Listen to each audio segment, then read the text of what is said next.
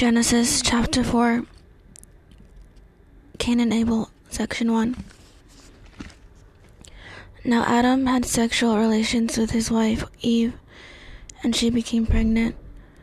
When she gave birth to Cain, she said, With the Lord's help, I have produced a man, section 2. Later, she gave birth to his brother and named him Abel. When they grew up, Abel became a shepherd while Cain cultivated the ground. Section 3. When it was time for the harvest, Cain presented some of his crops as a gift to the Lord. Section 4. Abel also brought a gift, the best of the firstborn lambs from his flock. The Lord accepted Abel and his gift. Section 5. But he did not accept Cain and his gift. This made Cain very angry, and he looked dejected. Section 6. Why are you so angry? The Lord asked Cain. Why do you look so dejected? Section 7. You will be accepted if you do what is right, but if you refuse to do what is right, then watch out. Sin is crouching at the door, eager to control you, but you must subdue it and be its master. Section 8. One day Cain suggested to his brother, Let's go out into the fields. And while they were in the field, Cain attacked his brother Abel and killed him. Section 9.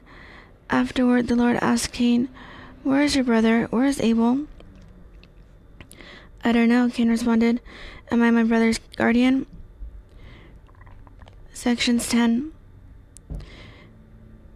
But the Lord said, What have you done? Listen, your brother's blood cries out to me from the ground. Section 11.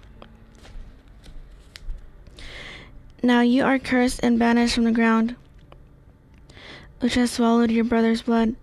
Section 12. No longer will the ground yield good crops for you, no matter how hard you work. From now on, you will be a homeless wanderer on earth. Section 13. Cain replied to the Lord, My punishment is too great for me to bear. Section 14. Have you you have banished me from the land and from your presence. You have made me a homeless wanderer.